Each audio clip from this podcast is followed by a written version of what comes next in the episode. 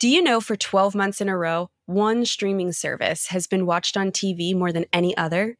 According to Nielsen, it's YouTube. But this isn't your usual streamer.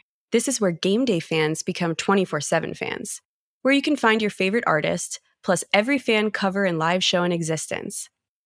With millions of creators, billions of fans, and all the content we love most, there's only one YouTube. Here's your midday brief for Monday, March 6th. I'm Mohsen Ali for the Wall Street Journal. Russia launched a new wave of drones at Ukrainian cities, most of which were shot down overnight by Ukrainian air defenses, while fighters from Russia's Wagner paramilitary group pressed their advance into the eastern city of Bakhmut. Russia, which has sought to destroy Ukraine's electricity network with waves of missiles and drone attacks since October, has reduced the tempo of strikes in recent weeks as it has begun to exhaust its stockpile of ammunition and as a result of Ukraine's newly deployed Western provided air defenses.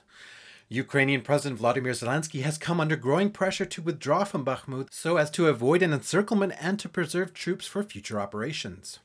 Electric vehicle manufacturer Tesla is lowering the prices of two of its most expensive models in the US in its latest round of price cuts as the company tries to boost demand in a competitive market.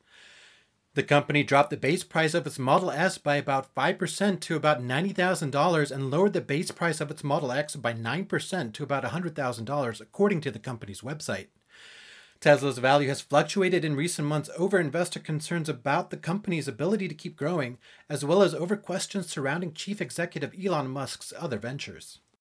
Marlboro maker Altria is buying vaping pioneer NJOY for at least $2.75 billion. The deal includes an additional $500 million if the Food and Drug Administration authorizes additional NJOY products. NJOY is one of the few e cigarette makers to get clearance from federal regulators.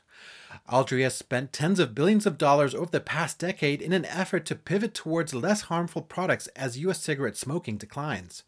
The company tried and failed to develop new e cigarettes that appealed to smokers, and has also spent nearly $13 billion on a stake in Juul, which came close to filing for bankruptcy last year. Tobacco companies are jockeying for positions to grab pieces of the US e cigarette market as regulators reshape the industry. We'll have a lot more coverage of the day's news on the WSJ What's News podcast. You can add it to your playlist on your smart speaker or listen and subscribe wherever you get your podcasts.